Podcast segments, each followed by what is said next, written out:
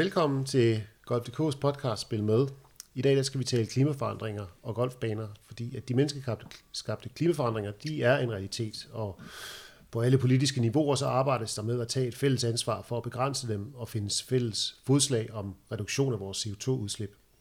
Og på det personlige plan overvejer de fleste af os, hvordan vi kan lave adfærdsændringer, der kan gøre os mere klimavenlige. Ikke desto mindre så ser vi ind i en fremtid, hvor vi i Danmark skal forvente, at vores vinternedbør stiger med en 5-6 procent frem mod 2050. Vi skal regne med mere ekstremt vejr om sommeren, og det vil betyde flere skybrud, men vi skal også regne med flere perioder med en efter danske forhold ekstrem tørke. Klimaforandringerne er meget virkelige ude i de danske golfklubber, hvor især bestyrelser og greenkeeper er tvunget til at tage bestik af vejret. Det samme skal de arkitekter, der designer og renoverer vores golfbaner. Derfor så sidder jeg her i dag sammen med Philips Bogar, som er involveret i et stort antal projekter som banearkitekt i Danmark og i udlandet, og så min gode kollega i Dansk Golfunion, Thomas Jebsen, som selv er uddannet banearkitekt og i det daglige rådgiver øh, danske klubber om udvikling og vedligeholdelse af deres baner.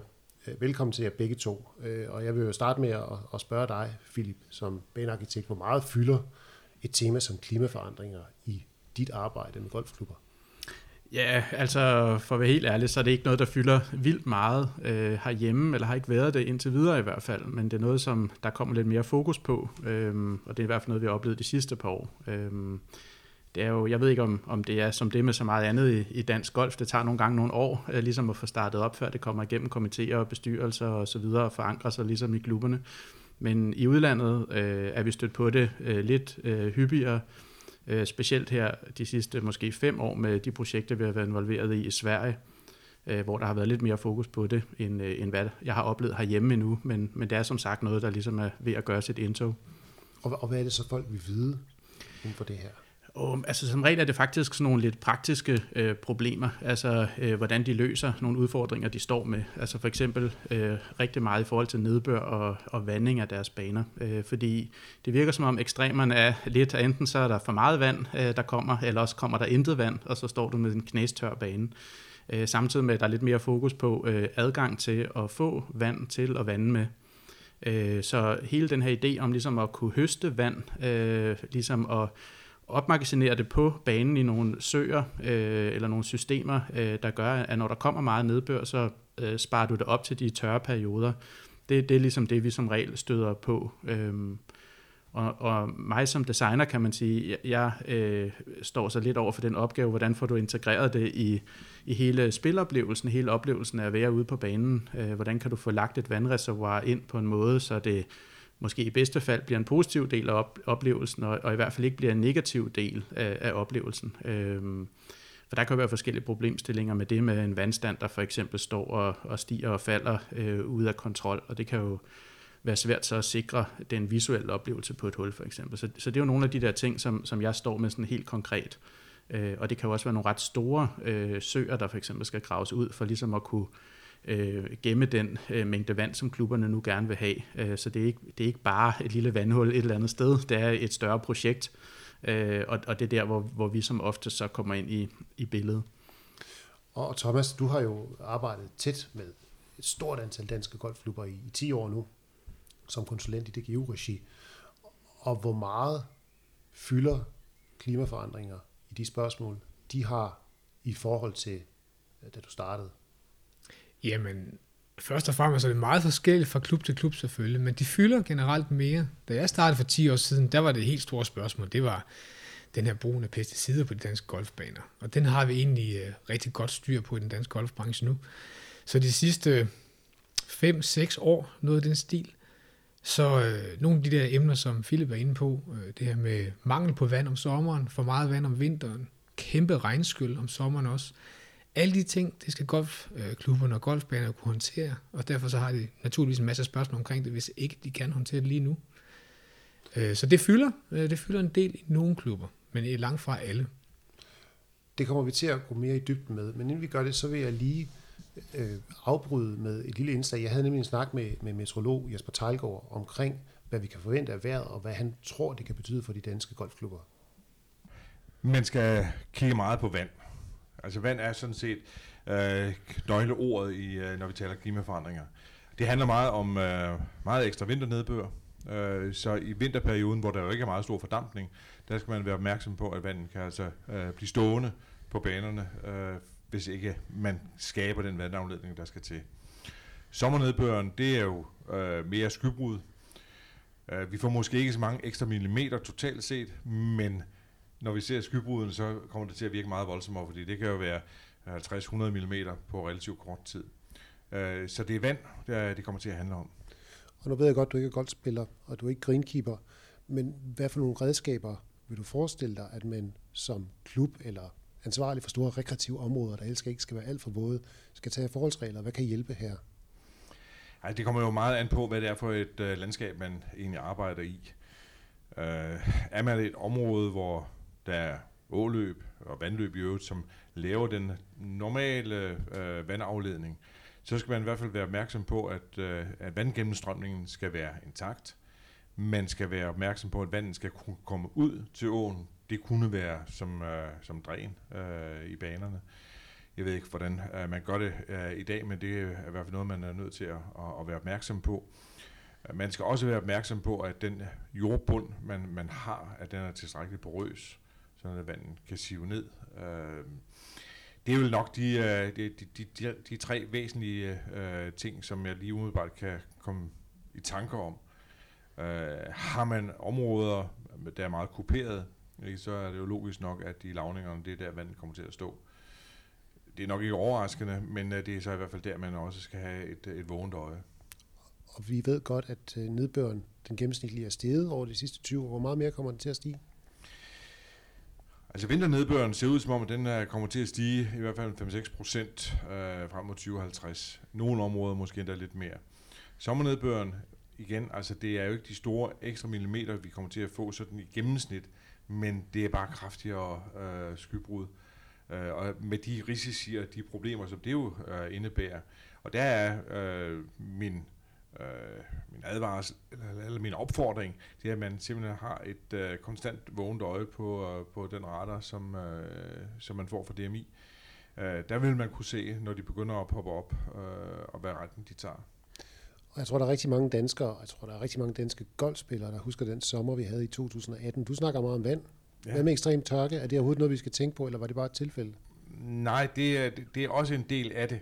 Øh, altså overvejende får vi den her meget ekstra nedbør, men fordi strømningsforholdene i atmosfæren ser ud til at forandre sig, altså det er ikke så omskifteligt et vejrlig, vi, øh, vi ser ud til at få, øh, så er der også en større risiko for med de højere temperaturer, at vi får perioder med hedebølger og, og, og mere tørke.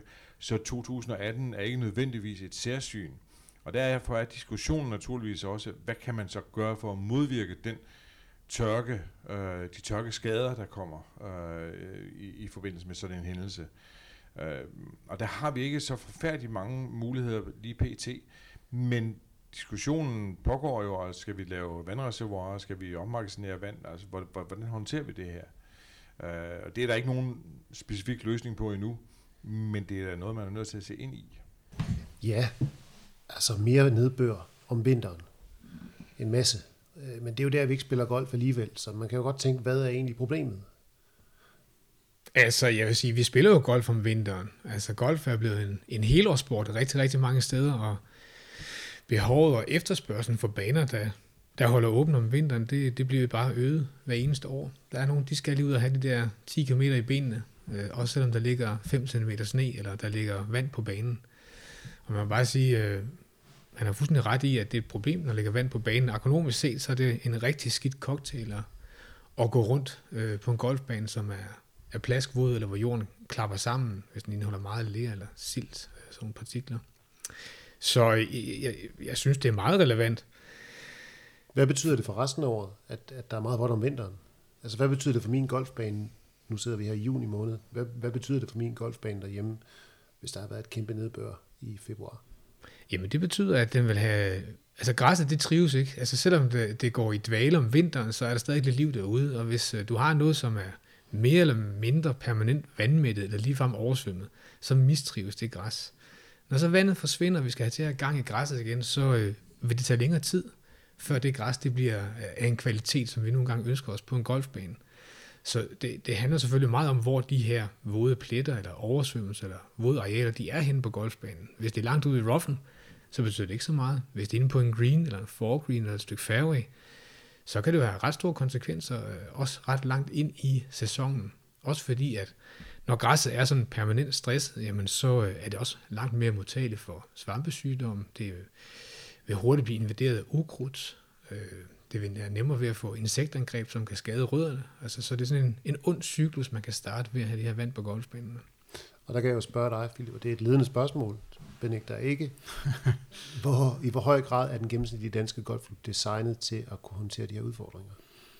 Altså, jeg tror ikke, man kan sige, at de danske klubber specifikt er, er designet til det på nogen som helst måde. Altså, det er jo også ligesom det, jeg føler, vi, vi alle sammen føler, det er noget, der er ved at ændre sig, ved at ske.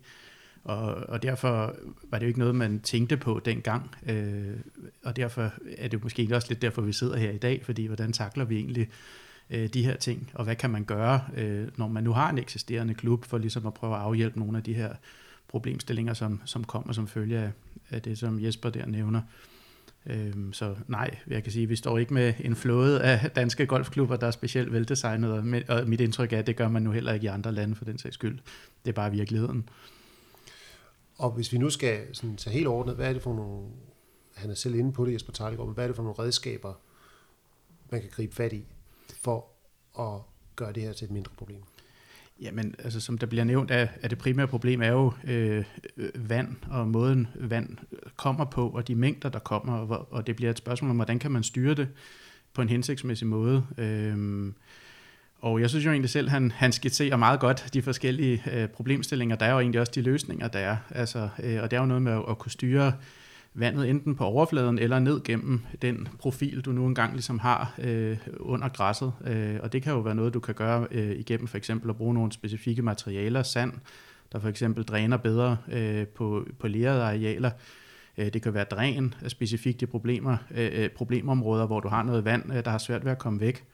Og det er også noget, der er mit indtryk, at det har, har klubber øh, enormt meget fokus på, netop fordi det er noget af det, der gør, at du kan skabe en mere tør hurtigere dræner og bedre golfoplevelse, som jeg tror alle golfspillere er enige om, at, at man foretrækker, ikke? og afhjælpe nogle af de problemer, som Thomas også nævner før. Og så er der, som jeg også nævnte tidligere, er der jo de helt overordnede, ligesom nærmest strukturelle ændringer, der måske skal ske på en bane. Altså med de mængder, der kommer, altså, så skal det jo også ledes et sted hen. Og mange klubber har måske ikke det. Altså det kan være, at der er nogle åer eller kanaler eller vandløb, øh, som, som har klaret problemerne før i tiden. Men fokus er måske også mere nu på at prøve netop at bevare det her vand som en ressource, øh, som du rent faktisk får øh, ærende, hvis man kan sige det på den måde. Øh, og vi har jo oplevet mange andre lande, for eksempel, nu har jeg selv arbejdet både i Australien og i England og boet der, hvor du har haft tørke, og øh, hvor der har været forbudt at vande haver, og forbudt at vande en hel masse ting, og folk står og tager brugsbad med spanden på gulvet omkring sig, som de så kan gå ud og, og vande deres haver med. Øh, og man kan sige, der har jeg altid tænkt, om Danmark har egentlig, vi er jo et heldigt land, altså det adgang til at vande golfbaner er jo ikke noget, vi øh, har stået over for som en, en markant udfordring. Men når man kigger rundt i verden, så er det virkeligheden rigtig mange steder, at, at golfklubberne er, hvad kan man sige, er, ligger i officielle tørkeområder, og at der er en masse forbud for, hvad du må og ikke må. Øhm, og det er egentlig også det, jeg, jeg oplever som sagt i andre lande, altså der er mere fokus på, hvordan får vi så øh, samlet det her vand sammen, så vi kan bruge det, når vi har brug for det, og vi får de her tørre år, og vi får de her tørre perioder. Øh, også at der er en enorm besparelse i det, som kan komme klubberne til gode. Du ikke skal ud og købe det her meget, meget dyre vand, øh, men at du rent faktisk kan bruge det lager, du har, mere eller mindre øh, gratis. Altså, og det er jo det, det er jo faktisk noget, som mange klubber af mit indtryk er ved at få øjnene op for, at der er en enorm årlig besparelse øh, på flere hundredtusinder kroner på at kunne gå ind og, og for eksempel lave reservoirer og sådan noget i den stil. Øhm. Jeg vil godt lige samle op på et par ting, I har sagt, øh, for lige at få, få, få, få uddybet det, eller for at forstå det bedre. Øh, jeg forstår udmærket godt dræn og reservoir til at gemme vandet, og man kan bruge det til at vande med. Du siger, at man kan arbejde med sand. Hvordan kan man det?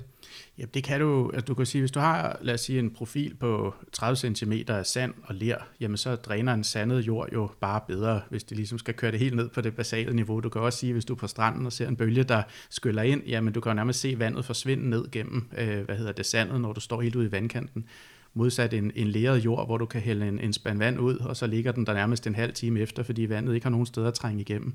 Så hvis du kan gå ind og lave noget jordforbedring på nogle af de her arealer, øh, for eksempel skifte noget af profilen ud med et større sandindhold, jamen så vil du få en, en bedre naturlig dræningsevne. Kan du gøre det på min hjemlige naturholdige eller lerholdige fairway? Ja, det kan du godt, men det er jo selvfølgelig lidt mere kompliceret. Der er nogle forskellige metoder, du kan gøre det på, men specielt også med nye anlæg. For eksempel nu arbejder vi jo meget med renovering. Øh, nu, øh, der bliver jo ikke bygget særlig mange nye øh, golfhuller i Danmark. Det gør der faktisk ikke rigtig særlig mange steder i Europa.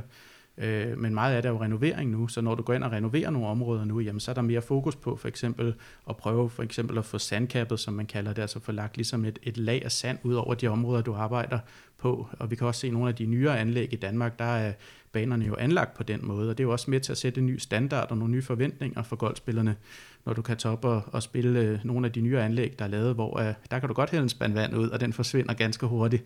Altså, øh, og, og det er jo virkeligheden, og det er jo også noget af det, der nogle gange synes jeg er spændende, fordi det er jo sådan noget, der motiverer andre til at handle anderledes og gøre andre ting. Øh, at man kan se, at tingene kan fungere også i Danmark. Øh, så ja, man kan gøre en hel masse, men det koster selvfølgelig noget, og øh, det kan godt virke som lidt sure penge også for mange klubber, fordi... Øh, fordi det gør ikke banen smukkere? Nej, altså det er ligesom lidt... Det, jeg tror også folk, de vil hellere renovere og male deres stue derhjemme, end de vil male deres kælder, ikke? Altså, øh, du får en lidt større nydelse ud af det, og du kan bruge det hver dag, og du ser det lidt mere, men det koster dybest set det samme. Øh, så det er nogle lidt sure penge, hvis man kan sige det på den måde, fordi i sidste ende er det meget lidt, det egentlig påvirker det, du ser, øh, når du spiller, og den visuelle del af, af, af oplevelsen, den er jo faktisk mere eller mindre den samme, hvis man skal sige det helt groft sagt. Ikke? Så er det måske mere noget med spilbarheden af banen, specielt i de her ydre perioder, hvor at du har de her våde måneder, hvor banerne ikke rigtig når at tørre op mellem de regnskyld, der kommer osv. Øh, men jeg tror, at mange klubber prioriterer det mere nu, Øhm, og måske også ved at få lidt mere overskud til at kunne prioritere det nu, end, end hvad man ligesom har kunnet tidligere. Øhm. Fordi man har fået en anden økonomi på grund af det store ryk ind af, af golfspillere under corona. Ja, og fordi man måske løbende også øh, hen over øh, årene nu ligesom har fået finpudset banen en lille smule på andre parametre, og så har man måske øh, råd til at fokusere på nogle af de detaljer, man ikke gjorde før, og det kunne for eksempel godt være sådan noget som noget, nogle af de ting, jeg nævnte her. Øh, men der er selvfølgelig også nogle gange, kan man også, så kan man gå endnu grundigere til værks, og så kan man jo kaste sig ud i, i stedet for at, at putte dræn og prøve at forbedre en for, eksisterende forgreen, så er der nogen, der siger, okay, jamen hvorfor designer vi så ikke det hele om, og laver en helt ny green med nogle meget federe pinplaceringer og nogle flottere bunkers og hvad ved jeg, og så får vi løst to fluer med et smæk, det koster sig endnu mere, men det er måske det, der gør, at vi får ultimativt en firestjernet golfbane i stedet for en 3,5-stjernet golfbane. Øh, og det er jo det, jeg oplever med mit job, at der er mange, der ligesom prøver at at følge med den udvikling, der ligesom er også er hos golfspillerne i forhold til at, at få generelt set en bedre golfoplevelse. Øhm, fordi det er ikke det samme øh, som, at du har en turf, der er i topkvalitet. Altså det kræver også, at du har et design, der er i topkvalitet.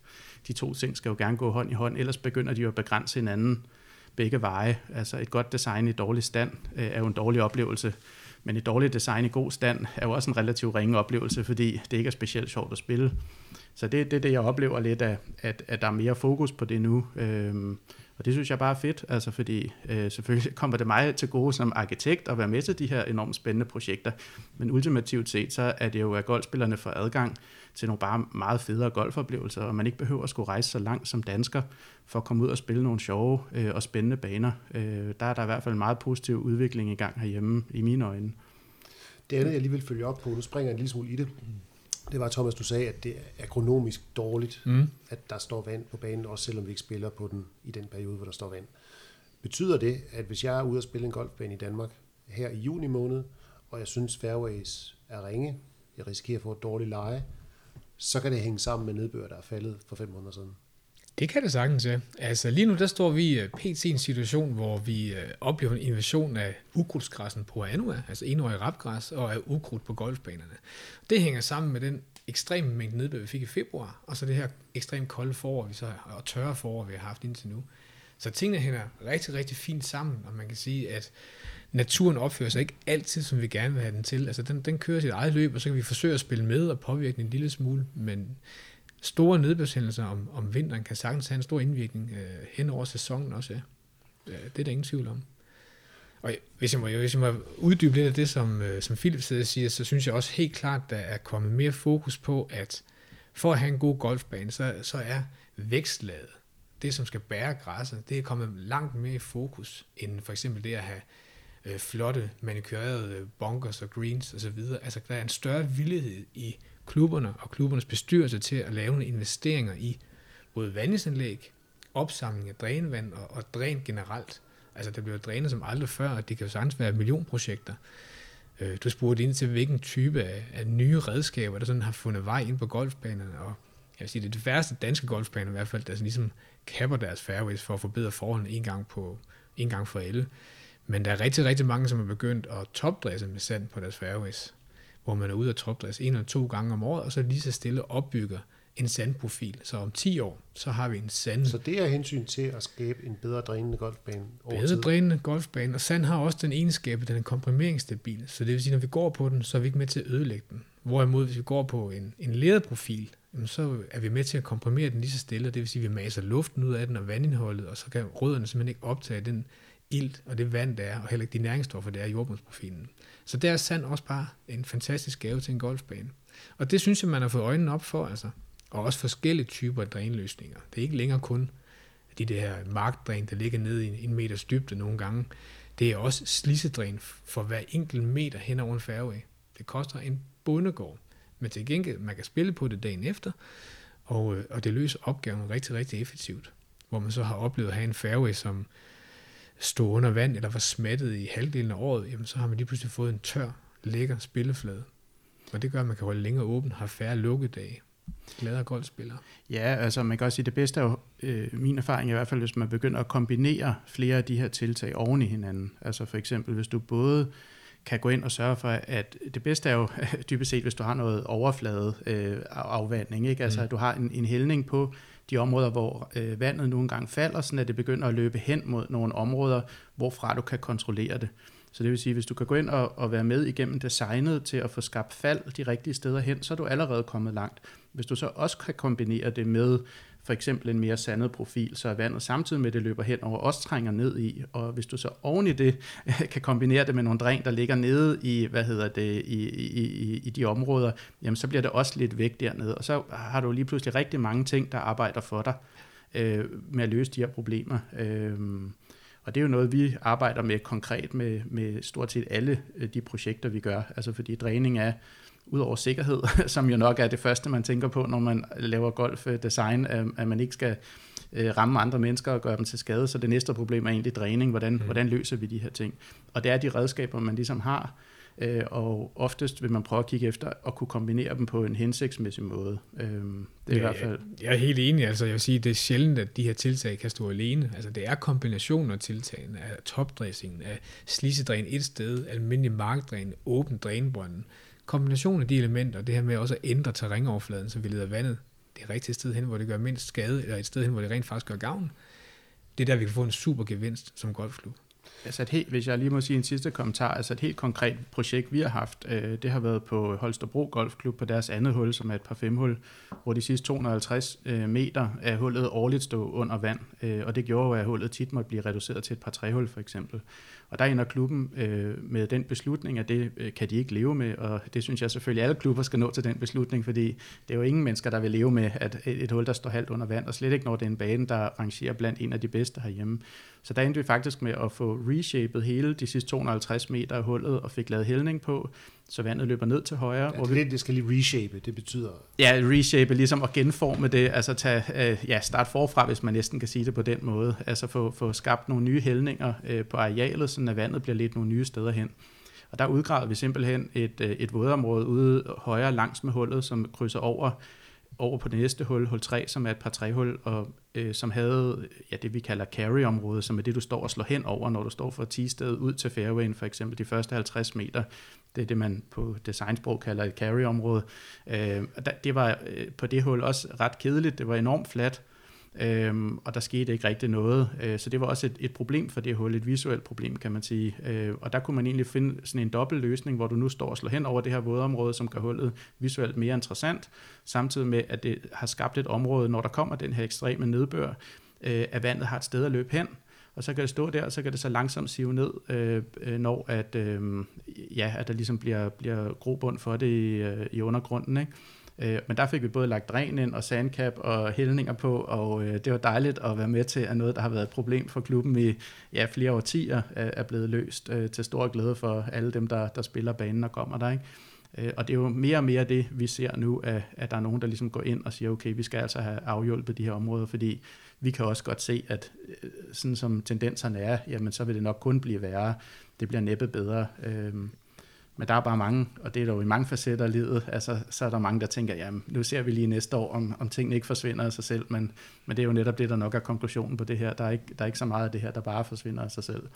Fra et design-synspunkt, så lyder det som om, at det her det handler om at gøre en dyd ud af nødvendigheden. Hvordan vil det her påvirke nye baner, der bliver bygget, ikke bare i Danmark, men også i resten af verden? Hvad vil, hvad vil vi se for nogle features, som vi ikke tænker over kan være klimarelateret, men så måske er det alligevel. Altså, jeg, jeg har spillet det der på træhul i Holstebro, og tænkte ikke over, at det var derfor, jeg slog hen over et vådområde. Ja, men det, det er sjovt, ikke? fordi det, man skal jo gerne prøve at få, få løst nogle af, eller man kan sige, for mig som designer, altså man kan sige, det jeg prøver med mit job, det er jo at skabe en helhedsoplevelse, en kontrolleret helhedsoplevelse, hvor at du på en eller anden måde guider en golfspiller, ikke, ikke bare fra første tee til 18. green, men faktisk ud over det. Altså vi arbejder jo også med parkeringsområderne og hele indgangsvejene til en golfklub, for ligesom at tage hånd om det. Men hvis man ligesom fokuserer på, på golfoplevelsen alene, så mit job er jo på en eller anden måde at skabe den, den mest sjove, den mest smukke, oplevelse for de spillere, der kommer ud og skal spille banen. Og jeg ved jo for eksempel, at når der kommer en øh, på Holstebro og skal spille tredje hul, jamen så står han på tredje tee og kigger op mod tredje green. Og der, det er et af de få punkter på banen, det er når folk, når folk står på tee så ved jeg, at de står et sted, et meget specifikt sted, og kigger i en meget specifik retning. Men jeg aner jo ikke, hvordan de kommer fra, fra tee til green. Der er nogen, der ryger 50 meter ud i højre, og nogen, der ryger, laver hole in one, og hvad ved jeg. Det, det kan du ikke rigtig kontrollere, men, men du er i fuldstændig kontrol over den oplevelse, folk har, når de står på et tigested. Øh, og derfor kan man sige, når du kan lave sådan noget som for eksempel på Holstebro, hvor du så laver en feature, der på en eller anden måde er noget, der visuelt forbedrer hul 3, samtidig med at det afhjælper et problem, jamen så er det jo lidt en win-win situation. Fordi det gør golfoplevelsen bedre, øhm, samtidig med at det afhjælper det her problem. Så er der hele det her kontrollag i det, altså, og det er det, der for mig egentlig er den største som designer at den største hvad hedder det, øh, udfordring i forhold til det her vand, det er at kunne kontrollere det på en positiv måde. Fordi vi er jo alle sammen enige om, at en sø, øh, der er fyldt op med vand generelt set, selvom golfspillere synes, det er enormt svært at skulle hen over en sø, og det kan være enormt frustrerende at miste en bold, så er der også mange, der synes, det er en enormt smuk del af en golfoplevelse, og det kan også være spændende at stå og skulle slå hen over. Men når den sø er udtørret, og du står tilbage med et eller andet mosehul, øh, med råden græs og hvad ved jeg, jamen så er det lige pludselig gået fra at have været banens bedste hul til banens værste hul. Ikke? Og jeg tænker, det er, no, det er noget af det, som jeg går og tænker over øh, i forhold til banedesign, når at vi står med de her udfordringer. Hvordan udvikler de her områder sig? Øh, hvordan er de igennem sæsonerne hen over året? For du kan sige, der højsæsonen i Danmark, jamen det er jo så oftest der, hvor banerne er tørrest.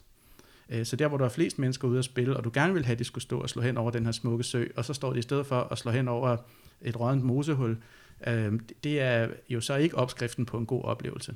Så det, det er noget af det, jeg prøver at sætte mig ind i med de projekter, vi har. Hvordan er vandstanden øh, for eksempel om sommeren i de her områder? Kan vi sikre, at der er vand i, når der rent faktisk er golfspillere her? Øh, fordi så kan vi integrere det som en god del af oplevelsen. Hvis vi står i et andet scenarie, hvor at du risikerer, at det tør ud, øh, og du ender med det her mosehul, jamen så er det måske ikke øh, hvad hedder det, det, du skal lave på dit signaturhul. Det er måske et, du laver ude i roffen et eller andet sted. Altså, og, og det er nogle af de der ting, man skal tænke over, øh, at hvis det er, at, at man skal arbejde med det her vand, så skal man prøve at gøre det på en måde, som golfspillerne synes er positiv. Øh, og det er det, man kan sige, jeg kan, eller det jeg gør med mit arbejde. Jeg tænker i i den visuelle del af det, og i spiloplevelsesdelen af det. Øhm, og så tænker jeg selvfølgelig også i forhold til at, at, at kunne afhjælpe de her problemstillinger så godt som muligt, men for mig er der måske lidt flere lag i det, øh, fordi ja, det er ligesom mit ansvar at sikre, at det bliver en positiv øh, del af golfoplevelsen, at der bliver det her vandopsamlingsområde. Øhm. Og Holstebro er et sindssygt godt eksempel. Er der, er der andre eksempler rundt omkring i Danmark, hvor, hvor I kan pege på, at den måde golfbanen spiller på og ses på, øh, har forandret sig på grund af ændringer, der er foretaget, som er vandrelaterede, klimarelaterede.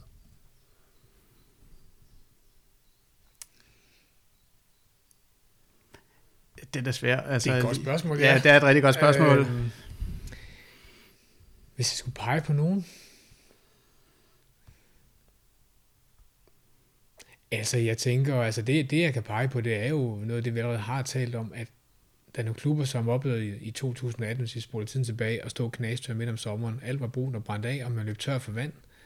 Øh, nogle kommuner var velvillige til at sige, ja, I, I kan godt tage 10.000 kubikmeter ekstra, så kunne man lige holde liv i sine tisteder også, ikke kun greens. Øh, men der er flere klubber, som har taget fat i den og ændret oplevelsen ved, at de har fået etableret nogle reservoirer, der gør, at de kan vande i længere tid. De har simpelthen en større mængde vand. Men det er ikke nødvendigvis reservoir, jeg ser, når jeg spiller banen, eller som har indflydelse som, på min slag. Nej, eller- altså som regel så bliver reservoiret integreret i banen.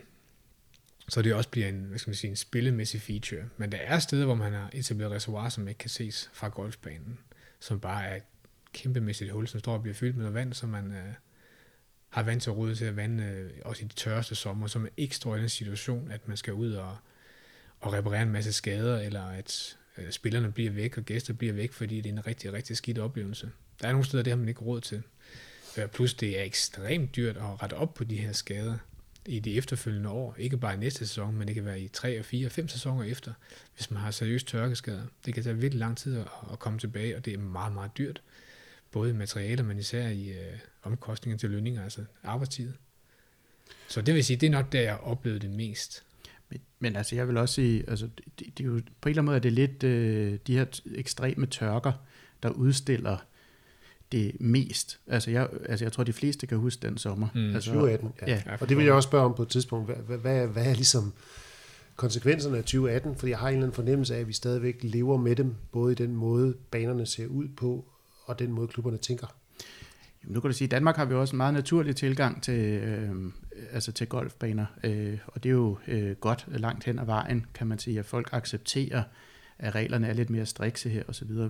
Omvendt kan man også sige, folk rejser også, de spiller i andre lande, de spiller øh, baner med fairway-vanding, hvor du kan gå ud og altid har adgang til flotte fairways, og jeg synes også, jeg hører flere, der for eksempel har snakket om sådan noget som fairway-vanding, øh, som noget, de godt kunne tænke sig øh, som en del af fremtiden øh, fordi at det kan give en bedre golfoplevelse. Og hvis du kunne gøre det med høstet vand, hvis man kan sige det på den måde, vand, som du har samlet hen over året, jamen så øh, er det jo noget, der kan give et løft til øh, den, ople- altså igen, den der helhedsoplevelse, som golfspilleren øh, vil have, når du kommer ud til en bane.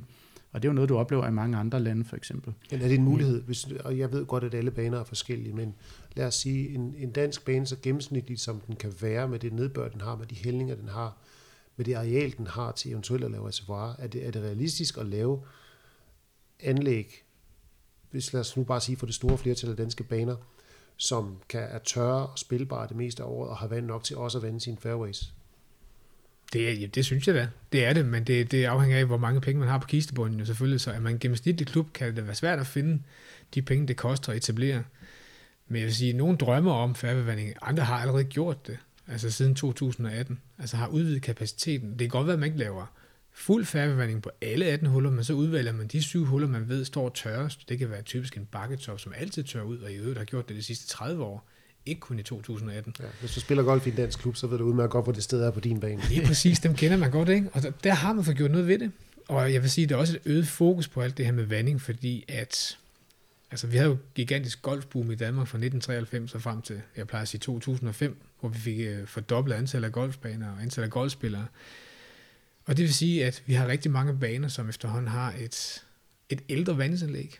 Og når vandingsanlægget når de der omkring 20 år, så begynder der altså at ske hyppigere og større og dyre skader på vandingsanlæggene. Det vil sige, at der er mange, der nu i de kommende 10 år kigger ind i, at vi skal skifte hele vores vandingsanlæg. Det kan være hovedledninger, det kan være pumper, det kan være, at man skal lave en ny brønd eller ny opsamlingsreservoir.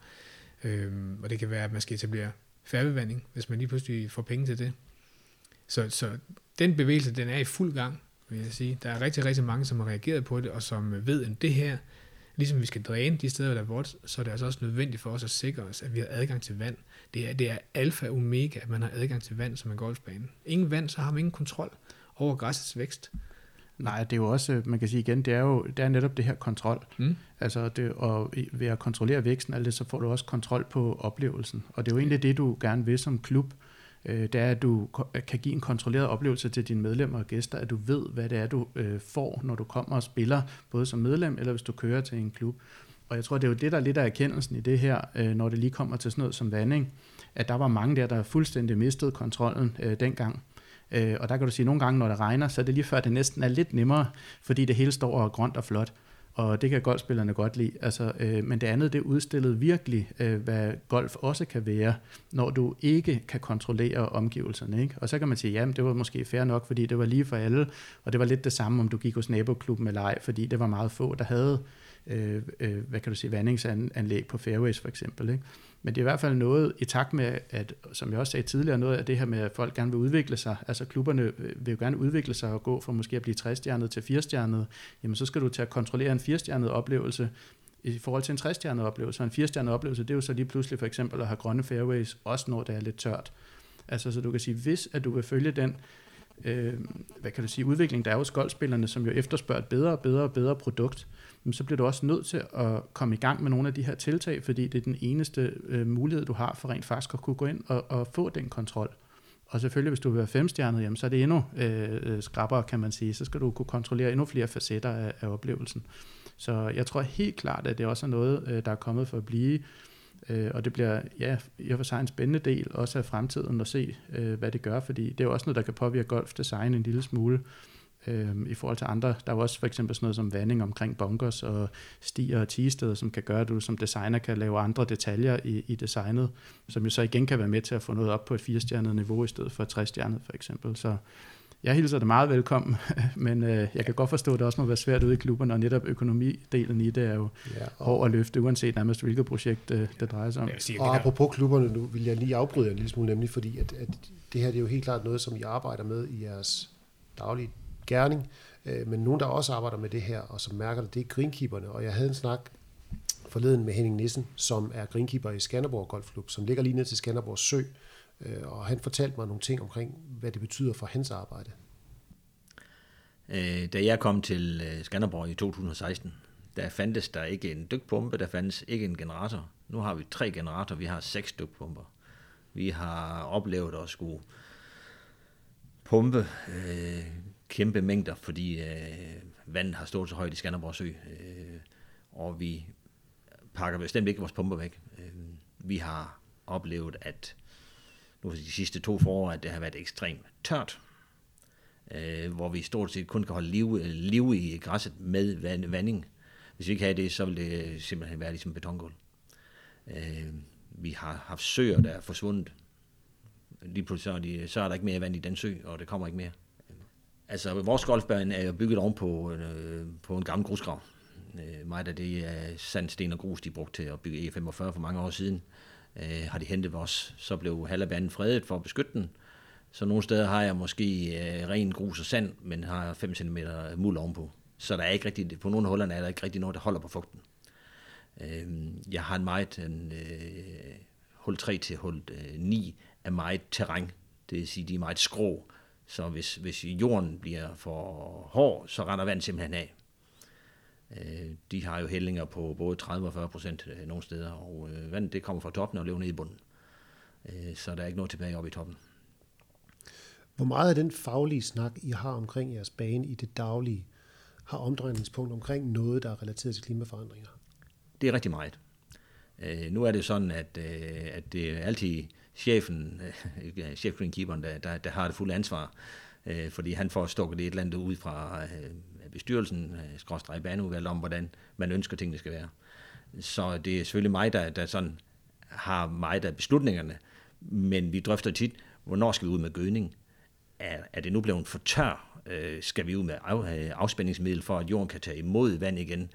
Øh, hvad med mikronæring? Hvornår kan vi komme ud med det? Øh, skal vi have sat op for vandings, øh, vandingskorsenten? Skal vi vand greens mere eller mindre? Skal vi øh, t og fairways? Øh, jeg er jo den heldige situation, at, at jeg har et reservoir, hvor der er 450 kubikmeter til rådighed i, i døgnet. Øh, det er meget, meget mere end mine kolleger. Men at trods det, så kan jeg kun holde min bane i live. Så, så meget, det, det er omkring vanding, det er om gødning og de rette tidspunkter. Nogle ting skal man have vand til, andre ting skal man have tørvejr til øh, i de rette mængder. Så det, det betyder rigtig meget i dagligdagen. Så I har altså både udfordringer med for meget vand i perioder og for lidt vand i perioder, som har udviklet sig over de her øh, seks år, hvor du har været chef greenkeeper. Hvad tror du, I kommer til at gøre yderligere anderledes, hvis vi ser 5-10 år frem? Jamen, øh, helt klart, at man skal have større og større fokus på, øh, på øh, dræn. Vores bane er ikke kortlagt med tegninger og gamle dræn. Men vi opdager jo, at øh, så er der en våd plet eller en tør plet, og så må vi simpelthen have gang i minigraven og ned og have, have enten gravet nye dræn, eller renoveret gamle dræn, øh, lavet en faskine. Øh, så, så jeg, jeg, jeg, altså, jeg tror, at, at, at der bliver rigtig, rigtig meget fokus på det, og jeg tror, vi kommer til at, at øh, dræne rigtig meget om, om, om, om vinteren. Øh, det kolliderer så lidt med, at, at ressourcerne er ikke så store om vinteren, fordi man har jo mange sæsonarbejdere eller folk, der afspacerer om vinteren. Så øh, det er jo noget, som klubberne må forholde sig til, at, at hvis banerne enten bliver for tørre eller for våde, og der skal bruges ressourcer i yderområderne, jamen så må de jo forholde sig til, at så skal der nogle ressourcer til. Hvad kommer det til at betyde for øh, de ressourcer, som I så enten skal ud og finde ekstra, eller som I må spare andre steder? Altså, jeg, jeg kommer ikke fra en rig bane. Øh, jeg er sådan en, en standardbane. Øh, jeg får de maskiner, jeg skal have, og, og de ting og sager. Men hvis jeg skal bruge x antal uger på at dræne, jamen, så skal jeg tage de uger fra en anden måde. Og det, der egentlig tager mest tid, det er jo klip i højsæsonen, men så er det jo, så er det jo grinspleje. Vi er ude og prikke og prop og, og knivlufte, og øh, et eller andet sted skal vi tage det. Og øh, ja, men som jeg plejer at sige til min bestyrelse, banen er jo ikke min, jo i hjertet, men det er jo klubbens bane, så hvis, hvis de vil have et eller andet niveau, en bane, der skal være på, så er det op til dem at skaffe ressourcerne. Og det vil altså i personale og være så i penge. Lige nu er vi også udfordret af, at øh, alting stiger. Min pumper, jeg, vi har normalt brugt 150.000 kroner i el, og det er primært min pumper. Den hedder 250.000 plus i dag. Diesel, jeg har brugt normalt 120.000, den her en kvart million i dag hvor tit skal man lave det ene, hvor tit skal man lave det andet. Det er jo ikke min opgave at finde de penge. Det er jo ikke min bane. Det er jo klubbens bane. Og hvis jeg er medlem i Skanderborg Golfklub, som jo på ingen måde er exceptionelt, det er en problematik, der, der vedrører rigtig, rigtig mange danske golfklubber. Men hvis jeg er medlem i, i Skanderborg Golfklub, hvordan kommer hele den her klimaforandringsudfordring så til at påvirke min spiloplevelse? Du vil i øh, det tidlige forår have en bane, der ser lidt mere øh, vissen og sveden ud, fordi vi har øh, det her kolde. Du vil se nogle greens, som er plettet efter vinteren, for det tager længere tid at få lukket hullerne. Øh, til gengæld vil du også opleve øh, nogle øh, voldsomme øh, tordenbyer hen over, over sommeren. Vi har aktuelt lige fået tilladelse til at bygge et lynshelter øh, gennem Fredningsnævnet og Skanderborg Kommune, fordi vi kan bare se ind i en, en tid, hvor der kommer flere og flere voldsomme regnskyld med øh, lyn og torden. Thomas, du taler med rigtig mange greenkeeper. Henning her, er hans oplevelser og hans udfordringer, er de exceptionelle, eller er de, matcher de meget godt med gennemsnittet? De matcher meget, meget fint med gennemsnittet. Altså der er klubber, som ingen udfordringer har, og så er der klubber, som har større udfordringer, end, end Henning oplever. Øh, selvom de til sider selvfølgelig er ganske dramatiske, som vi har set på nogle billeder. Men altså, jeg, jeg, jeg kan sidde og tænke på tre klubber for eksempel, som har øh, samme tematik, men med udfordringen lidt anderledes. Øh, vi har klubber, hvor grundvandet, grundvandsspejl er steget markant gennem de sidste 10 år hvor det måske før lå i en meters dybde, det kunne man leve med, øh, så ligger det måske nu i øh, 30-40 cm dybde. Og det betyder så, når der kommer en stor regnvandshændelse, så, så ligger det kun lige under rødderne, så ligger det 10 cm dybde lige pludselig. Og der er nogle klubber, som oplever, at for eksempel bunkers, at de er permanent vand, øh, vandfyldte. Og at når man renoverer banen, jamen så renoverer man ovenpå. Altså det vil sige, man graver ikke huller længere, men man laver et meget, meget større øh, stykke arbejde og lægger sin bunkers ovenpå og formgiver ovenpå det eksisterende terræn, for at undgå, at de står og bliver vandfyldte. Øh, samtidig med, at det kan også stå og presse op i greens og øh, foregreens, øh, de steder, hvor man har lavninger. Så er der nogen, der mener meget om, om, øh, om Hennings eksempel. Det er øh, en nordisk klub, som ligger op og ned af en stor å, og den å har det med at løbe, løbe over en gang imellem. Øh, og det er blevet hyppigt hyppigt i løbet af de sidste 10 år, og der har de så heldigvis øh, med kommunens hjælp fået hjælp til at, at arbejde med at lave gennemstrømningen den her å større, så den kan indeholde mere vand, og samtidig har man fået lov at lave nogle brinker på, så den har sværere ved at løbe over. Og sidst men ikke mindst, så har man faktisk lavet nogle opsamlingsreservoirer ude i, i roughen, som så vandet det bliver derhen, hvor det ikke gør så stor en, en skade, som midt inde på en færge. Og så den tredje situation, det er klubber, som egentlig øh, de har stået med en udfordring gennem længere tid, med, med vand, der bliver opstuet på banen. Og så laver man ellers et godt stykke arbejde med at få gravet render og dræn og hvad det ellers skal til, men oplever, at vandet stadigvæk står og stuer sig op på, på banen. Og så, øh, så må man ligesom til at op i helikopteren og kigge uden for anlægget, for så ligger problemet lige pludselig ikke på golfbanen, men det ligger faktisk uden for anlægget, hvor det for eksempel kunne være en kommune, der har pligt til at, at holde nogle grøfter ved lige, men øh, ikke får gjort det ofte nok. Det vil sige, at de grøfter står og går til, og det vil sige, så bliver vandet simpelthen bare holdt inde på golfbanen. Det får ikke lov at løbe ud af arealet, selvom man egentlig har gjort alt det, der skal til inde på sit eget areal. Og så skal man engang med en dialog med myndighederne lige pludselig, og ud og pege og fortælle, og alle de ting, og det kan være en lang proces også. Så jeg synes, øh, det Henning fortæller, det er der mange klubber, der oplever, bare på forskellige måder. Og han har været det siden 2016. Det er kun seks år. Mm. Alligevel er han ikke i tvivl om, at klimaforandringerne bare i den periode har, har haft stor indvirkning på hans arbejde. Det er jo kort tid, vi taler om. Det er meget kort tid, og det tror jeg, at det skal man også lige kigge ind i. Jeg, jeg oplever jo også lidt det samme, når jeg går ud på golfbanerne. Jeg skal lige have mig selv i nakken en gang, men huske, at klimaforandringer, det er altså noget, der foregår over en længere periode. Øh, så det kan godt være, at vi har oplevet de sidste fem eller seks år har været mere ekstreme. Altså vi har en ekstrem tørke i 2018. Øh, de sidste fire ud af seks forår har faktisk været ekstremt tørre og kolde, hvilket betyder, at vi har haft svært ved at komme i gang med græsvæksten. Øh, vi har oplevet... Ja, hvorfor er det dit problem, at, at det er koldt i foråret? Jamen det, det er jo, når vi er tilbage i biologi. Altså græs, det er en plante, den har nogle helt basale vækstvilkår. Den skal have sollys, den skal have vand, den skal have næring, godt vækstmedie, og så skal den også have varme.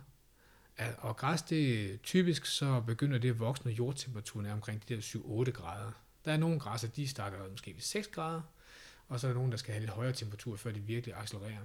Og det vil sige, hvis du har et forår her, hvor jordtemperaturen langt ind i maj er holdt ned under de 8 grader, så har vi næsten ikke noget græsvækst. Og det vil sige, at der går længere tid, før banen kommer op i den stand, som medlemmer nu engang har en forventning om, at den skal ramme.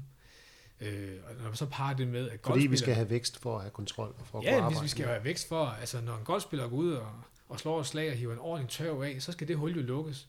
Og det er jo græsset, der skal ind og dække det og vokse sammen der, om det så er på, på Tisted, hvor vi hjælper det lidt, eller om det er ude på en fairway, hvor øh, det, det er de færreste klubber, der går ud og reparerer det var derude, men der skal det bare gro sammen af sig selv.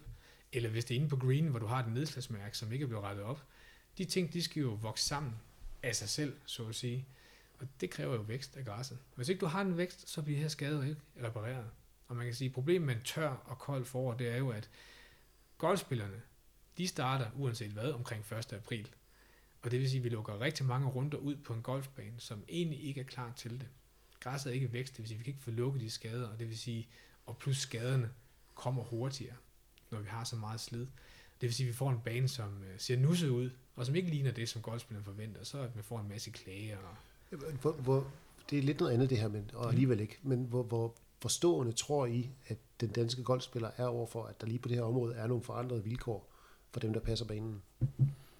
Det er jo et enormt godt spørgsmål, tænker jeg. Ikke? Altså, jeg, tror, jeg ved ikke, om det endda svinger fra klub til klub øh, også. Altså, fordi nogle klubber, kan man sige, slår sig jo op på en, en eller anden form for stand, og andre klubber slår sig op på en anden stand. Der er jo, øh, Nogle slår sig op på at have åbent hele året og nogen slår sig op og åben hele året. Ikke? Altså, så jeg, jeg vil sige, det er i hvert fald noget af det, jeg har oplevet, synes jeg, i dansk golf de sidste øh, 15-20 år, at der ligesom er sket en større diversitet øh, klubberne imellem, hvilket jeg synes er, personligt synes jeg er dejligt. Altså, hvor jeg før i tiden mindede alle klubberne enormt meget om hinanden, og variablen, det var så ligesom bare, hvilket landskab de lå i. Standen var mere eller mindre den samme, og udformningen af banerne var sådan set også stort set den samme. Øh, så var nogen lå sig i en skov, og nogen lå på en hede, og nogen lå på en mark, og hvad ved jeg. Øh, men, men der kan man sige, at i de sidste 15-20 år, der, der er der forskellige andre parametre, synes jeg, der er blevet arbejdet med herunder også standen. Og nogle klubber har investeret, hvad kan man sige, at køre med øh, større greenkeeper-stab for eksempel, og dyre medlemskab, nogle øh, gør det modsatte. Og, og det er jo klart, at det afspejler sig i den forventning, du har, når du kommer til de her forskellige anlæg. Øhm, så ja, jeg tænker egentlig, at, at, at det, er den, det er den verden, man ligesom opererer i med, med de her ting. Altså det er, hvilke, hvilke forventninger har man, øh, ja, når man kommer ud til det. Ikke? Altså, og, og der kan det jo være svært det, i sådan en forårssæson. Også for de klubber, øh, der har lidt mere øh, at rode rundt med, fordi du ligesom er op mod naturens kræfter. Altså, og der er nogle ting, du, du har svært ved at sætte øh, gang i. Men ellers synes jeg faktisk, det var øh, spændende, øh, hvad Henning sagde her, omkring øh, dynamikkerne i klubben, også det her med, er det min bane eller klubbens bane, og hvordan vil man gribe det an, fordi det er jo netop virkeligheden ude i klubberne i, i forbindelse med alle de her tiltag, fordi man kan jo gøre rigtig meget, hvis man for eksempel hyrer en ekstra greenkeeper, eller man køber en særlig maskine, eller man gør nogle forskellige ting, men det igen er det jo en prioriteringssag. Vil, vil medlemmerne øh, betale nogle 100 kroner mere om året, eller hvad det kræver at have en ekstra øh, person løbende rundt. Øh, og man kan sige, det er, jo, det er jo noget af det, som der sker ude i klubberne i de her år, og har sket, og sikkert også vil ske i fremtiden. Altså at finde ud af, jamen, hvor er det, vi skal lægge os i det her øh, golfmarked, øh, der, der udvikler sig og tilpasser sig alle de her ting. Vi vil, vi investere i, fordi vi tror på, at det er bedre for, den, for helhedsoplevelsen at gå ud for eksempel og lave store træningsprojekter og have en ekstra person til øh, og, og gå og, og forbedre dele af banen, så, så vi kan blive en firestjernet bane i stedet for den her trestjernede, og har vi et medlemskab, der er villig til at støtte det, og så for greenkeeperne selvfølgelig at skulle operere i det. Øh, det, er jo, det er jo unfair på en eller anden måde at stille dem i en situation, hvor det er dem, øh, der skal gå ud øh, på, med begrænsede midler og, og rykke en klub op til et nyt niveau. Altså det er jo netop på bestyrelsesniveau, og i sidste ende også medlem, medlemmerne i klubben, der ligesom skal gå ind og sige, jamen vi kan altså ikke øh, betale 5.000 kroner om året i kontingent, hvis det er, at vi vil have lige så god en bane som øh, vores nabobane, eller den bane, vi godt kan lide at spille i Sverige, eller Spanien, eller hvad man nu måler det, øh, sin golfoplevelse på. Hvis vi nu lige skal holde fast lidt i det der med golfspillernes forventninger, og det er bestemt ikke, fordi vi skal sidde i det her studie og være øh, benægter af klimaforandringer, for det ved vi godt, de er der. Men er der også en udvikling i vores forventninger til, hvad der kan lade sig gøre, hvad vi skal finde os i af vand på banen, hvad vi skal finde os i af lukkeperioder, som måske gør det her øh, sværere for bestyrelser og greenkeeper at håndtere? Det synes jeg helt klart, det er. Øh, altså forventninger, de, de er rigtig, rigtig svære at håndtere. Altså typisk oplever jeg i hvert fald, at hvis der følger en høj pris med, så øges forventningerne jo også. Så derfor kan det være værre for nogle klubber, at tingene ikke ser ud, som de burde gøre. Fordi så får du altså bare en dårlig rating, end hvis du har givet 200 kroner for spillende runde, så, så er man lidt mere lade sig færre omkring det.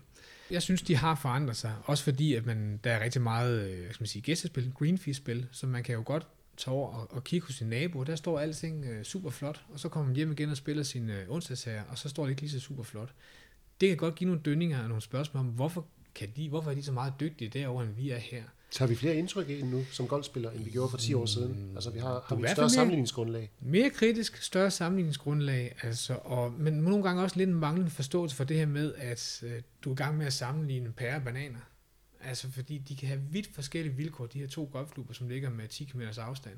Den ene, den kan have øh, 10 ansatte og en perfekt jordbundsforhold og masser af vand til rådighed, og den anden, den kan ligge på øh, rigtig lær, og der er kun tre mand til at passe den så kan de to ting, så er de svært ved at matche hinanden. Det vil i hvert fald være fantastisk godt gået af dem, hvor der kun er tre mand tilbage.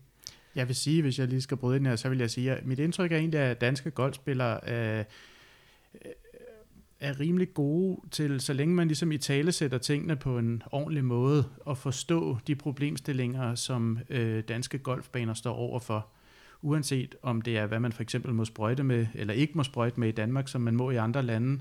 Altså hvorfor skal vi leve med øh, forskellige ting øh, på golfbanerne i Danmark, øh, som andre lande ikke behøver. Øh, det synes jeg egentlig, at danskerne generelt set, at mit indtryk, har taget rigtig fint til sig.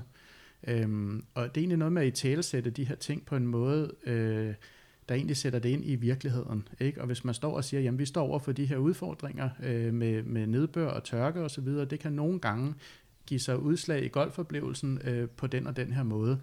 Det er mit indtryk, at det kan langt de fleste golfspillere øh, sagtens forstå. Men ofte så får de ikke den historie. Og de kommer møder bare op med en forventning om, at nu øh, møder jeg op på den her bane. Sidst jeg var her for et år siden, to år siden, der var det helt fantastisk. Fairways var grønne. Øh, jeg spillede mit livs runde, og hvad ved jeg. Og så står du der, den er helt brun, eller øh, den søber i vand, eller hvad ved jeg. Og så lige pludselig, hov, så, og så kommer dommen bare lynhurtigt. Der kan man ikke forvente, at, at, at golfspillere, eller nogen, mange mennesker i den her scene, sætter sig ind i de problemstillinger, der er. Og så siger de, her gider jeg ikke komme tilbage. Nu kommer jeg om fem år igen måske, eller et eller andet. Altså, du, du, er meget, du, bliver, du bliver som golfklub bedømt på det produkt, du har, også for mig, kan man sige, som designer, det design, du har, bliver bedømt, når folk kommer der, og, og, og straffen eller belønningen kommer ligesom bare prompte. Så der er en stor kommunikationsopgave. En Jeg synes, jeg synes, der er en Kæmpe, kæmpe, ikke? Og, Kæmpe og folk tager det til sig. Det er lidt ligesom også med fugle og alle de her andre dele omkring golf, øh, golfklubberne, som øh, egentlig mange mennesker går og nyder af mit indtryk, at du er et sted, og så, øh, Nå, men her er der øh, den og den her øh, sjældne rovfugl, ikke? og så kigger de op, og så ser de den en gang imellem, eller og det, hele den her historie om, at, at du er et sted, øh, det gør, det ligger nogle ekstra lag på det, og, og du, man kan sige, alle golfspillere, de værdsætter jo at være i naturen og spille med og mod naturen. Altså, som jeg siger nogle gange, hvis golf var en indendørssport, altså, hvor mange vil så rent faktisk spille golf? Jeg tror ikke, der var så mange. Altså, det er jo det, vi er ude i naturen, der gør golf spændende. Øhm, vi har lige lavet, jeg ved godt, det er ikke helt så relevant i Danmark, men vi har lavet et projekt i Finland, for eksempel op på Åland, hvor at der er en masse vikinge øh, remains, eller hvad man nu engang siger, rester fra vikingetiden. Ikke? Så der er fundamenter af nogle gamle huse, der er grave og alt det. Og du kunne sagtens spille altid af stejle runde, uden at vide, at det var der. Men hvis der er nogen, der ligesom i tale sætter, jamen prøv lige på første hul, kig over til højre, de sten, der står der, det er altså resterne af et hus, øh, der er tusind år gammelt. Det gør lige, at det giver den der ekstra lille niveau oveni, og sådan føler jeg egentlig, det er med alting omkring en golfbane, også de negative ting. Hvis du kan i talsætte det, så kan du måske løfte fra det meget negativt, til det kun er lidt negativt. Altså, så jeg, jeg føler egentlig, der er en stor kommunikationsopgave for klubberne, men i sidste ende redder det jo selvfølgelig ikke et dårligt design, altså øh, skal man jo være ærlig at sige, men det, men det kan redde, øh, at, at, at dommen ikke bliver helt så hård, øh, når der kommer en derude, som, som ikke synes, at, at tingene lever helt op til forventningerne. Jamen, jeg er sådan set enig. Altså, jeg synes, øh, øh to ting, der sådan slår mig ind, det er det her, når tingene er en fælles oplevelse. For eksempel, lad os tage tilbage til tørken 2018. Det var en fælles oplevelse for alle. Selv når de kom hjem, så stod deres have også helt gul. De kunne godt forstå, at her var ikke noget at gøre. Det må vi bare vende os til, og jo, så får jeg lige 30 meter ekstra mit drive, så hurra for det. Ja. Der hvor problemet så kommer, det er så året efter. Der var nogle klubber, som lå på sandet jord, og de lignede sig selv allerede næste sommer. Og så har vi nogle, som ligger på hård lerjord, som var helt tørret ud, og det kan sagtens tage 3, 4, 5 sæsoner, før det ligesom er vortet op igen. I virkeligheden endnu i 2022. stadig i 2022 nogen, der har de udfordringer. Der begynder det at blive sværere, fordi nu er det ikke længere en fælles oplevelse. Det var det i 18, men nu er det ikke længere en fælles oplevelse, for nu er naboens klub altså i orden. Og de ligner os, og vores ligner stadigvæk hø nogle steder. Og så tænker man, det er bestyrelsen og greenkeeperen, der er nogle tumper. lige præcis. Det, det er en af de ting, ikke? Og så det andet, det er det her med klubkultur. Det er meget omkring kommunikation. Altså, vi har jo klubber, som for eksempel drives pesticidfrit. Øhm, hvor der simpelthen er så meget ukrudt, for eksempel. På nogle fairways, hvor du på bestemte tidspunkter året næsten ikke kan se din bold på fairway, fordi det er så meget billigt. Og alligevel så scorer de her klubber tårnhøjt i øh, golfspillerne i centrum. Altså, de var virkelig flotte ratings, både af deres medlemmer, men også af de gæster, der kommer. Og det er jo fordi, de har været dygtige til at lave den her fortælling om, hvad vi er for en klub, og vi har omfanget det her, der hedder 0 pesticider. Og I må bare forvente, at der står lidt ukrudt hos os, og det har man været vant til nu i 10 år. Så det er bare en del af fortællingen. Og så er det altså okay. Så det handler meget om kommunikation, og, men også klubkultur, og så hvornår er tingene en fælles oplevelse, og hvornår er det os, der står i en unik situation, hvor det hele græsset er dårligt, eller der er svampeangreb, eller hvad det kan være. Og der, der, der kan det være lidt sværere at kommunikere. Jeg vil, jeg vil faktisk lige her, øh, det er jo et super spændende tema, som jeg tror, vi kunne snakke rigtig længe om, og, og, og jeg tror også, vi kommer til at lave noget om måske biodiversitet, har vi også været lidt inde på. Det er en, en snak til en anden dag. Men jeg vil her til sidst lige prøve at, nu har vi snakket lidt om de ting, der arbejdes med i realiteten ude i klubberne, i mange af dem nu for at afhjælpe det her med vand, øh, mangel på vand og for meget vand, øh, og samtidig gøre det lækkert og en god spiloplevelse. Men hvis nu I skal tage de helt lange briller på, er der sådan nogle ting, I kan se for jer, vi kommer til at se på baner i Danmark og i udlandet, som vil være noget, vi ikke kender i dag, som er ansporet af de her ting, vi har talt om i dag? Altså, i Og ikke noget, I skal tage til regnskab for om 10 år nu. Hvor vi bare lige ligesom at, at, at lade fantasien og, og viden løbe sammen. Nej, altså jeg, jeg tænker lidt, at, at vi har egentlig været meget godt igennem det her i løbet af det her. Jeg tænker, at det bliver den her kontrol med, med de her lidt uregerlige masser af vand, altså vi kan få. Altså det er det, altså du har det jo allerede i mange lande nede i Sydeuropa, har du nogle, øh, det de kalder stormdræn, altså hvor du virkelig øh, kan aflede gigantiske mængder af vand, øh, fordi der kan de få nogle helt øh, vanvittige øh, øh, mængder af vand på meget, meget, meget kort tid. Øhm, også fordi de, af mit indtryk ofte har, hvis du har en, bar, en, en øh, bane, der for eksempel ligger øh, i, i bjergene, jamen så har du nogle op, de bliver jo opsamlingsområder, fordi de ligger nede i dalene. Altså så du får nogle gigantiske mængder af vand, som der skal igennem det. Og man kan sige, det er jo egentlig, for mig er det lidt det, det her kommer til at handle om langt hen ad vejen. Øhm, det bliver egentlig at få styr på det her øh, vand, og, det, og, og jeg tror, det, det bliver gjort på en måde, hvor jeg tror egentlig ikke som golfspiller, du vil lægge specielt meget mere mærke til det. Altså det er måske et spørgsmål om, de fleste baner, øh, vi spiller på i dag, har jo søer, hvis ikke nærmest alle. Mange af søerne er lavet som en del af designet, også for at bruge det, hvad kan man sige, jord, du gravede op til at, og, og rent faktisk lave øh, forhøjninger og så videre på banen med. Så det er jo sådan, søer og golfbaner går ligesom hånd i hånd, men det bliver måske et spørgsmål om, at søerne bliver lidt større, end hvad man har set tidligere, eller der er lidt flere af dem, Øh, altså jeg tænker, det er ikke noget, du som golfspiller lægger mærke til. Øh, altså det er ikke sådan, at det, at det lige pludselig bliver nogle helt øh, specielle firkantede søer, eller stjerneformede, eller et eller andet, der skiller sig ud. At det bliver bare øh, mere af det samme. Og der vil være et hjørne af søen, der alligevel aldrig er i spil. Men det er der, fordi at man har brug for en større sø. Ja, man kan sige, det kunne det være, ikke? men altså igen, det er, jo, det er jo også der, hvor, øh, selvom det er så klichéagtigt at sige, der er jo ikke to klubber, der er ens, og alle har hver deres stykke jord, og problemerne til de her, øh, hvad hedder det, øh, udfordringer skal jo løses individuelt for alle, øh, for hver klub, der nu engang er, øh, som har lyst til at finde en løsning på det. Øhm, og nogle, nogle steder, som vi også har været inde på, jamen, så vil det være, vil give mest mening at placere for eksempel de opsamlingssøer ude i roffen, et sted, hvor du slet ikke ser dem, andre steder, hvor at du for eksempel måske kan sørge for, at vandstanden er rimelig konstant, jamen så kan du integrere det som en fantastisk del af designet. For du kan jo lave nogle af de mest spændende huller i golf, og nogle, hvor du står og slår hen over vand. Men det skal jo udformes på en måde, så at golfspillerne synes, at det er spændende, og de synes, det er sjovt, og de har en chance med de carrier, øh, som du ligesom skal have, og kunne slå hen over vandet. Det er jo ikke sjovt at grave en eller anden sø ud, hvor du skal slå 250 meter for at komme over. Så kan du garantere, at alle får en negativ oplevelse. Men hvis du kan lave en sø for eksempel, hvor de længslående måske kan slå hen over 250 meter vand, øh, men der er også en rute, hvor du skal hen over 50 meter, og du får lavet det på en fed måde med et fedt design, jamen der kan, har du muligheden for at skabe de absolut mest mindeværdige golfhuller på, øh, på den individuelle bane. Øhm, men det er ikke en sikkerhed, at man kan det. Det vil være et, et individuelt studie, kan man sige, af hver bane og, og hvilke muligheder og udfordringer de står med. Så jeg ser egentlig det her vand og vandopsamling på, som, som den store udfordring, men absolut også som et, et problem, kan man sige, i, i gåseøjne, som uh, kan blive til en styrke i stedet for. Øhm, men det kræver noget omtanke og, og noget viden omkring det. Må jeg fortsætte uh, den her? Meget gerne. Jeg ser lidt omkring det her med søerne. Jeg er enig i, at de bliver større, og de skal kunne indeholde mere vand, men jeg tror også, altså vi ser jo ind i en fremtid, hvor vi får brug for mere vand, hvis vi skal opretholde bare samme kvalitet, som vi har i dag. Hvis vi gerne vil have en bedre kvalitet, skal vi bruge endnu mere vand. Og hvad kan man sige, offentligheden går i den anden retning. Vi skal bruge mindre vand. Især skal vi bruge mindre grundvand, og alle de ting, det er en knap ressource, har vi fået øjnene op for. Så der er ligesom øh, en modpol der, som vi også skal balancere.